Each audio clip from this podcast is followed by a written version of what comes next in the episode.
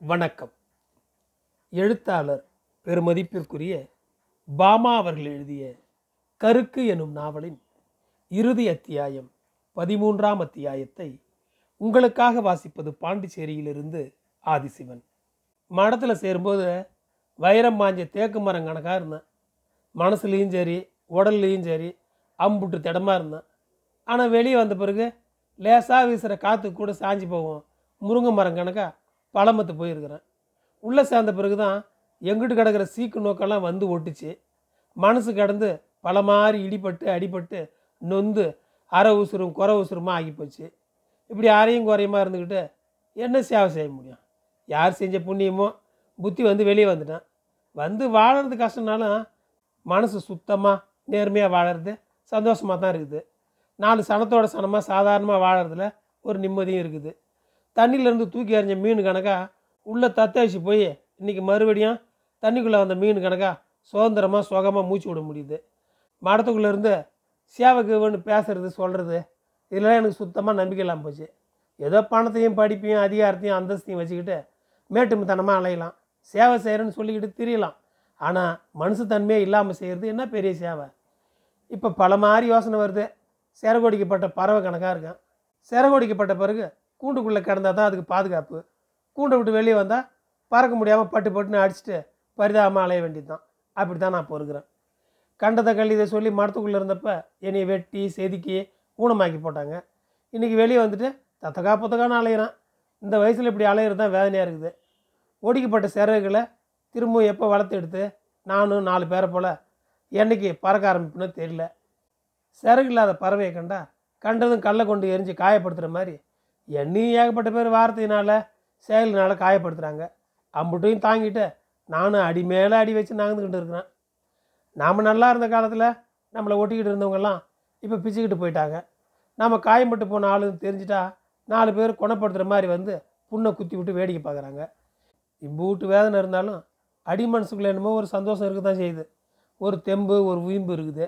வாழ முடியும்னு ஒரு நம்பிக்கையும் வாழணும்னு ஒரு ஆசையும் இருக்க தான் செய்யுது. இப்போதைக்கு வழிவகை ஒன்றும் தெரியல. இருந்தாலும் நாலு பேருக்கு பிரயோசனப்படுற மாதிரி அர்த்தத்தோடு வாழ முடியும்னு நினைக்கிறேன். போலித்தனமாக சிரிச்சிட்டு வாழறதை விட நெசத்துக்கு அழுதுகிட்டே வாழறது பரவாயில்லன்னு மனசை தேத்திக்கிட்டு இருக்கிறேன். மடத்துலேருந்து வெளியே வந்துடணும்னு முடிவு எடுத்த பிறகு நான் இருந்த மடத்து தலைவிட்ட அதை சொன்னேன். அவங்க அப்படியெல்லாம் நீங்கள் நினச்ச உடனே போக முடியாது. அதுக்குன்னு சில நடைமுறைகள்லாம் இருக்குது. இந்தியாவில் இருக்கிற நம்ம சபையோட தலைவிக்கிட்ட முதல்ல இன்ஃபார்ம் பண்ணும். அவங்க தான் அதுக்கான நடவடிக்கைகள் எடுப்பாங்கன்னு சொன்னாங்க. சரி சபை தலைவிக்கிட்ட இன்ஃபார்ம் பண்ணுங்கன்னு சொன்னேன். தலைவி இப்போ இந்தியாவில் இல்லை. வெளிநாட்டுக்கு ஒரு மீட்டிங் போயிருக்காங்க. அவங்க அடுத்த வாரம் தான் வராங்க. அவங்க வந்த பிறகு தான் சொல்ல முடியும்னு சொன்னாங்க. எங்கூட இருந்த இன்னொரு சிஸ்டர் சொன்னாங்க நீங்கள் நினைக்கிற மாதிரி அவ்வளோ ஈஸியாக அவங்கள விட்டுற மாட்டாங்க. நீங்களா முயற்சி செஞ்சு போனால் தான் போக முடியும். இவங்க அனுப்புவாங்கன்னு நினச்சிட்டு இருந்தீங்கன்னா லேஸுக்குள்ளே அது நடக்காது. எனக்கு பிடிக்கல. நான் போகிறேன் அதுக்கு இவங்க எப்படி தடை சொல்ல முடியும்னு நான் கேட்டேன். விவரம் தெரியாமல் இருக்கீங்க. நீங்கள் நல்லா எக்ஸ்பீரியன்ஸ் டீச்சராக இருக்கீங்களா அதனால் உங்களை வச்சு அவங்களோட பள்ளிக்கூடங்களை நல்ல விதமாக நடத்திக்கலான்னு பார்ப்பாங்களே தவிர அம்புட்டு ஈஸியாக விட்டுற மாட்டாங்க. அதுவும் இல்லாமல் நீங்கள் எல்லாமே வீட்டிலேயே படித்து முடித்து அனுபவப்பட்ட டீச்சராக வந்திருக்கிறது அவங்களுக்கு ரொம்ப தோதாக இருக்கும்ல அதான் சொல்கிறேன் அவங்க சொன்னது எனக்கும் சரின்னு பட்டுச்சு. அதனால் எனக்கு தெரிஞ்ச ஒரு நண்பருக்கு கடிதம் எழுதி உடனடியாக ஐநூறுரூபா அனுப்ப சொன்னேன். ஒரு வாரத்தில் பணம் வந்துடுச்சு அந்த பணத்தை போஸ்ட்மேன்கிட்ட வாங்குறதுக்குள்ளே பெரும்பாடாக போச்சு. யாருக்கும் தெரியாமல் அவர்கிட்ட சொல்லி வச்சுருந்து அவர் வார டைம் பார்த்து தோட்டத்து பக்கமாக ஓடி போய் வாங்கி வைக்கிறதுக்குள்ளே ஒரு வழியாகி போச்சு. எனக்கு ஐடியா கொடுத்த அந்த சிஸ்டரை கூப்பிட்டு கடைக்கு போகிறேன்னு சொல்லிவிட்டு ரயில்வே ஸ்டேஷனுக்கு போய் விசாரித்து நேராக திருச்சி வந்து சேர்ற ரயிலில் டிக்கெட் வாங்கிட்டு வந்துட்டேன். அந்த ரயில் வாரத்துக்கு ஒரு தடவை தான் திருச்சிக்கு போகும். வெள்ளிக்கிழமை நைட்டு கிளம்புனா திங்கக்கிழமை ராத்திரிக்கு திருச்சி போய் சேரும். அதனால் அதில் டிக்கெட்டு கிடைக்கிறது ரொம்ப கஷ்டமாக இருந்துச்சு. சீக்கிரத்தில் அங்கேருந்து கிளம்பணும்னு நினச்சாலும் டிக்கெட் உடனடியாக கிடைக்கல. அக்டோபர் மாதம் தொடக்கத்தில் போய் கேட்கும்போதே நவம்பர் மாதம் எட்டாம் தேதிக்கு தான் கிடச்சிது. டிக்கெட்டை வாங்கி வந்து வச்ச பிறகு எப்படா நவம்பர் எட்டாம் தேதி வரும்னு காத்துன்னு கிடந்தேன். சபை தலைவி இந்தியாவுக்கு வந்துட்டு தான் கேள்விப்பட்டு எங்கள் மடத்து தலைவிக்கிட்ட மறுபடியும் போய் சொன்னேன். அதுக்கு அவங்க நானும் உங்கள் விஷயமா அவங்ககிட்ட பேசினேன். அவங்க உங்களை நல்லா யோசித்து முடிவெடுக்க சொன்னாங்க. இந்தாங்க இந்த கேசரிகளை போட்டு கேட்டு தியானித்து நல்லா ஜெபம் பண்ணிவிட்டு அதுக்கு பிறகு ஒரு நல்ல முடிவாக எடுக்க சொன்னாங்க. சொல்லி பத்து பன்னெண்டு கேசட்டுகளை கொடுத்தாங்க. நானும் நல்லா யோசித்து தான் அந்த முடிவு எடுத்துருக்குறேன். டிக்கெட்டெல்லாம் கூட வாங்கி வச்சுட்டேன். நான் நவம்பர் எட்டாம் தேதி போகிறேன் அவ்வளவுதான். இனி யோசிக்கிறதுக்கு ஒன்றும் இல்லைன்னு சொல்லிட்டு வந்துட்டேன். அடுத்த நாள் மடத்த தலைவி கூப்பிட்டு ரொம்ப நிதானமாக அன்பாக சொன்னாங்க. உங்ககிட்ட பேசின அன்றைக்கி ராத்திரியே சபை தலைவிக்கிட்ட ஃபோன் போட்டு பேசினேன். நீங்கள் சபையை விட்டு போகிறதுக்கு முன்னால் உங்களை அவங்க பார்த்து பேசணும்னு சொன்னாங்க. அதனால் நீங்கள் அந்த டிக்கெட்டை என்கிட்ட கொடுத்துட்டு இன்றைக்கி ராத்திரி ட்ரெயினில் புறப்படுங்க. அவங்ககிட்ட பேசிட்டு வந்த பிறகும் உங்களுக்கு போகணுன்னு தோணுச்சுன்னா நீங்கள் தாராளமாக போகலாம் அவங்க சொன்னதை அப்படியே என் கூட டிக்கெட் எடுக்க வந்த சிஸ்டர்கிட்ட சொன்னேன். அவங்க சொன்னதை கேட்டு ரொம்ப பயந்து போனேன். அவங்க சொன்னாங்க சிஸ்டர் எந்த காரணத்தை முன்னிட்டும்? டிக்கெட்டை மட்டும் அவங்க கையில் கொடுத்துடாதீங்க. கொடுத்தா அம்பிட்டு தான் நீங்கள் ஊருக்கு போகவே முடியாது. டிக்கெட்டை பிடிங்கிட்டு பிறகு கொடுக்கவே மாட்டாங்க. அப்புறம் தயவு செஞ்சு சபை போய் பார்க்காதீங்க. அங்கே போனீங்கன்னா அப்புறம் அங்கேருந்து திரும்பி வந்துக்கவே மாட்டீங்க. ஏன்? அப்படி நான் செஞ்சு போடுவாங்க? என்ன சிஸ்டர் இப்படி பயங்காட்டுறீங்க? பயங்காட்டல. உள்ளே தான் சொல்கிறேன் உங்களுக்கு சிஸ்டர் சங்கீதாவை தெரியுமா? அவங்கள இப்படி தான் பேசணும்னு கூப்பிட்டு அங்கே கிட்டத்தட்ட ஹவுஸ் அரெஸ்ட் மாதிரி தான் வெளியே யார் கூடயும் தொடர்பு இல்லாமல் ஆகிட்டாங்க அவங்களாவது கொஞ்சம் போல்டு டைப்பு எப்படியோ தப்பிச்சு வந்துட்டாங்க. நீங்களாம் மாட்டினா அங்கேயே கிடக்க வேண்டியதான் அதான் சொன்னேன். டிக்கெட்டை எப்பயும் உங்கள் கூடவே வச்சுக்கங்க. அதை பிடுங்கணுன்னு அலைவாளுங்க. போகிற வரையில் கொஞ்சம் உஷாராக இருந்துக்குங்க. அதுக்கு பிறகு டிக்கெட்டை எப்பயும் என் கூடயே வச்சுக்கிட்டாலுங்க அன்றைக்கி சபை தலைவியை பார்க்க நான் போகலைன்னு சொல்லவும் மடத்து தலைவிக்கு முதல்ல கோபமாக வந்தாலும் அடக்கிக்கிட்டு பொறுமையாக கேட்டாங்க. ஏன் போக மாட்டேங்கிங்க தனியாக போக பயமாக இருக்கா? சரி வாங்க நம்ம ரெண்டு பேரும் போவோம். இன்றைக்கி போய் பார்த்துட்டு நாளைக்கு ராத்திரி ட்ரெயினில் கிளம்பி வந்துடலாம். சரியா? நான் வரலன்னு தலையாட்டினேன். அவங்களுக்கு கோபம் தலைக்கு ஏறிச்சு. கற்றுனாங்க ஏன் வர மாட்டீங்க ஒரு சுப்பீரியர் கூப்பிட்டா ஒரு ஜூனியர் வந்து தான் ஆகணும். அதுவும் சபை தலைவர் வர சொல்கிறப்ப எப்படி மாட்டேன்னு மண்டையாட்டுவீங்க? நீங்கள் வாரீங்க நம்ம போகிறோம் அவங்க கத்தினாலும் நான் போகல. ரெண்டு நாள் கழிச்சு மறுபடியும் கூப்பிட்டு அனுப்பி மதுரை ஜெனரலுக்கு கடிதம் எழுத சொன்னாங்க. எனக்கு என்ன எழுதணும்னு தெரில அப்போ இன்னொரு மடத்துலேருந்து வந்த ஒரு வயசான சிஸ்டர் எப்படி எழுதணும்னு சொல்லி தந்தாங்க. நான் சிஸ்டர் ஆகும்போது எடுத்த வறுமை கீழ்ப்படிதல் கற்புங்கிற மூன்று வார்த்தைப்பாடுகளிலிருந்து என்னை விடுவித்து என்னை சபையிலிருந்து வீட்டுக்கு அனுப்ப வேண்டும் என்று கேட்டு கடிதம் எழுத சொன்னார்கள். அவர்கள் சொல்லி தந்தபடி எழுதி கொடுத்தேன். மதர் ஜெனரல் வெளிநாட்டில் இருந்தாங்க. அவங்ககிட்ட இருந்து விடுவிப்பு கடிதம் வந்தால் தான் போக முடியும்னு சொல்லிக்கிட்டு இருந்தாங்க. நான் மனசுக்குள்ளே நாட்டில் எண்ணிக்கிட்டு இருந்தேன். விடுவிப்பு கடிதம் வந்தாலும் வராட்டாலும் எப்படி இங்கேருந்து ஓடிடணும்னு நினச்சிக்கிட்டு இருந்தேன். நவம்பர் எட்டாம் தேதி திருச்சிக்கு ராத்திரி வந்து சேர்ந்துருவேன்னு எனக்கு பணம் அனுப்பேன் நண்பருக்கு சொல்லிட்டேன். எனக்கு ஏதாவது ஒரு பள்ளிக்கூடத்தில் ஒரு வேலை வாங்கி தரணும்னு அவர்கிட்ட சொல்லி வச்சேன். அவரும் அவருக்கு தெரிஞ்ச ஒரு கன்னியாசிரிகிட்ட கேட்டு வேலைக்கு ஏற்பாடு செய்வதாக சொன்னார். முதல்ல எப்படியாச்சும் ஒரு வேலையை தேடி தரணும்னு எனக்குள்ளே தோணுச்சு. வேலை கிடச்சிட்டா யார்ட்டையும் போய் எதுக்கும் நிற்க தேவையில்லை. நாள் நெருங்க நெருங்க எனக்கு பயமாகவும் இருந்துச்சு. இங்கேருந்து வெளியே போயிட்டு எங்கே போவோம்? என்ன செய்வோன்னு எதுவும் புரியல. போகணும்னு தோணுச்சு. ஆனால் அதுக்கு பிறகுள்ள வாழ்க்கையை நினச்சி பார்க்கக்கூடிய மனநிலை அப்போ எனக்கு இல்லை. முத முதல்ல மடத்தில் சேர்ந்து சிஸ்டர் ஆகணும்னு எப்படி மனசில் ஸ்ட்ராங்காக படித்தோ அதே மாதிரி. இப்போ எப்படி வெளியே போயே ஆகணும்னு மனசுக்குள்ளே பெரும் போராட்டம். அங்கேருந்து ஒவ்வொரு நாளும் முள்ளு மேலே உட்காந்துருக்கிற மாதிரி இருந்துச்சு.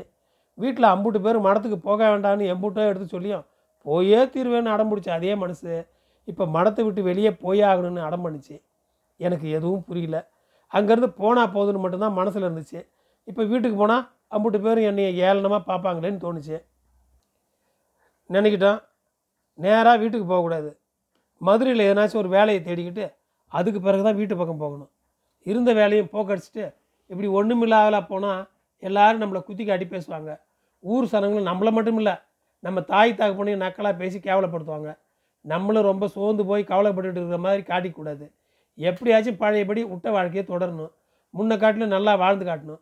முக்கியமாக நம்ம அம்மைக்கிட்ட சந்தோஷமாக இருக்கிற மாதிரி காட்டணும். இல்லைன்னா அவள் ரொம்ப கவலைப்படுவா.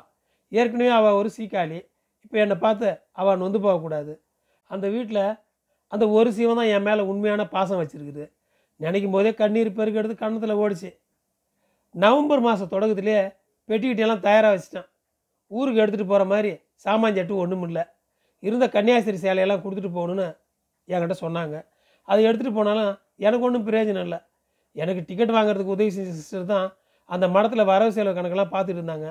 அவங்க கடைக்கு போய் எனக்கு நாலு கலர் சேலை வாங்கி வந்து கொடுத்தாங்க. அதை மட்டும் பெட்டிக்குள்ளே வச்சுக்கிட்டேன்.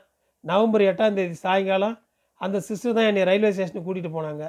பெறப்பட முன்னால் மடத்து தலைவிட்டையும் அந்த மடத்தில் இருந்த மற்றவங்ககிட்டையும் சொல்லிவிட்டு புறப்பட்டேன். மனசில் எந்த ஒரு உணர்ச்சியும் இல்லை. சலனமத்து கிடந்துச்சு கணத்தும் கிடந்துச்சு. ரயில் ஏற்ற பிறகு மனசு அமைதியாக இருந்துச்சு. கிளம்புறதுக்கு முன்னால் மடத்து தலைவி ஜன்னல் வழியாக பார்த்துட்டு சொன்னாங்க டெல்லி ஸ்டேஷனில் சிஸ்டர்ஸ் வந்து உங்களை பார்ப்பாங்க. அவங்கக்கிட்ட உங்கள் கோச் நம்பர்லாம் சொல்லியிருக்கிறேன். அவங்க சொன்னது என் காதில் விழுந்தாலும் நானும் ஏன் எதுக்குன்னு எதுவும் கேட்கல கேட்கணும்னு தோணலை. அமைதியாக உட்காந்துருந்தேன் ரயிலும் கிளம்பிச்சு. முகத்தை மட்டும் திருப்பி எல்லாரையும் ஒரு தடவை பார்த்தேன். என்ன வாழ்க்கை? என்னடா மனுஷங்க? இந்த நினைப்போட என் கூட உட்காந்துருந்த மற்ற பயணிங்களை பார்த்தேன். ஏறக்குறைய எல்லாரும் உற்சாகமாக இருந்தாங்க. அவங்களோட பேச்சிலிருந்து அவங்கெல்லாம் இராணுவத்தில் வேலை செஞ்சுட்டு லீவுக்கு அவங்களோட வீடுகளுக்கு போகிறாங்கன்னு புரிஞ்சுக்கிட்டேன். அவங்க முகத்தில் எம்பூட்டு சந்தோஷம். நான் கூட வீட்டுக்கு தான் போகிறேன் ஆனால் என் மனசில் லேசாக காய்ச்சல் அடிக்கிற மாதிரி இருந்துச்சு. தலையும் வலிச்சுது. அழவும் முடியல. மற்றவங்கக்கிட்ட நார்மலாக கூட பேச முடியல. இத்தனைக்கும் அதில் இருந்தவங்கலாம் தமிழ்காரவங்க தான். தமிழில் அவங்க பேசுனதை கேட்டப்ப மனசு கொஞ்சம் ஆசுவாசப்பட்டுச்சு. என்னை பற்றி கேட்டாங்க. சுருக்கமாக சொன்னேன்.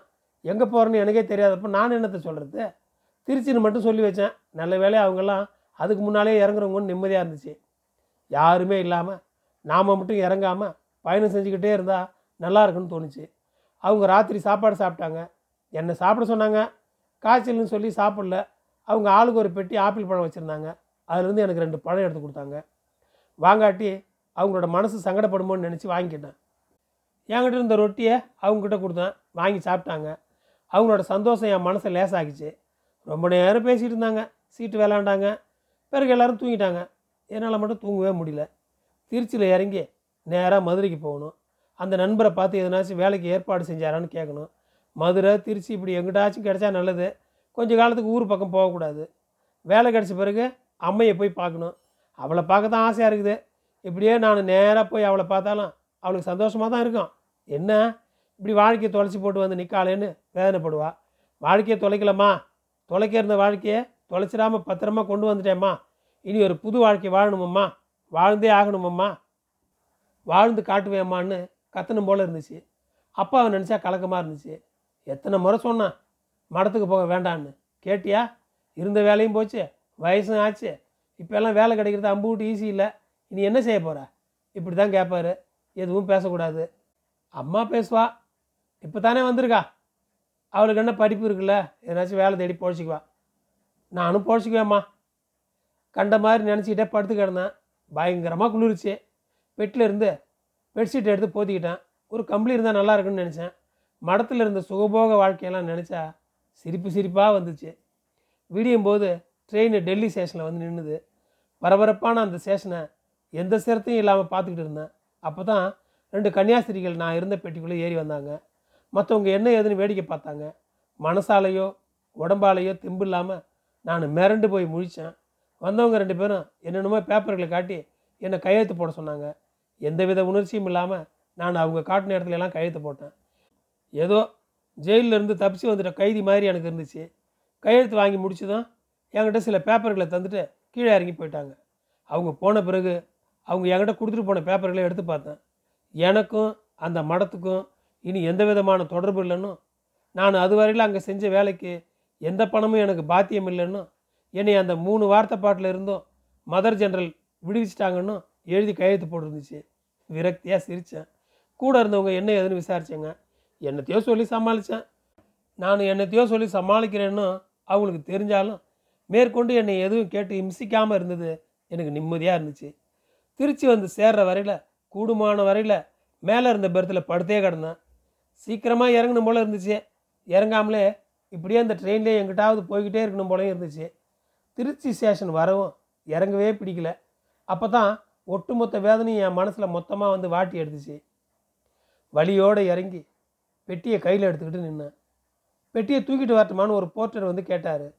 நான் வேண்டாம்னு மண்டையை ஆட்டிட்டு மற்ற ஆளுங்க போகிறத பார்த்துட்டு அவங்களோட ஸ்டேஷனுக்கு வெளியே வந்தேன். வெளி உலகம் மட்டும் இல்லை வாழ்க்கையே பிரம்மாண்டமாக தெரிஞ்சுது.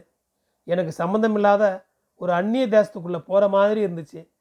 பிரகாசமான வெளிச்சத்தை பார்த்து கண்ணு கூசுகிற மாதிரி வெளி உலகத்தை பார்த்து மனசு மருகி மருண்டு கூசி போனதை உணர்ந்தேன். அதே மனசோட மதுரை பஸ்ஸில் ஏறினேன். நன்றி. கருக்கு முடிந்தது. ஆனால் என் குரல் உங்களை பின்தொடரும்.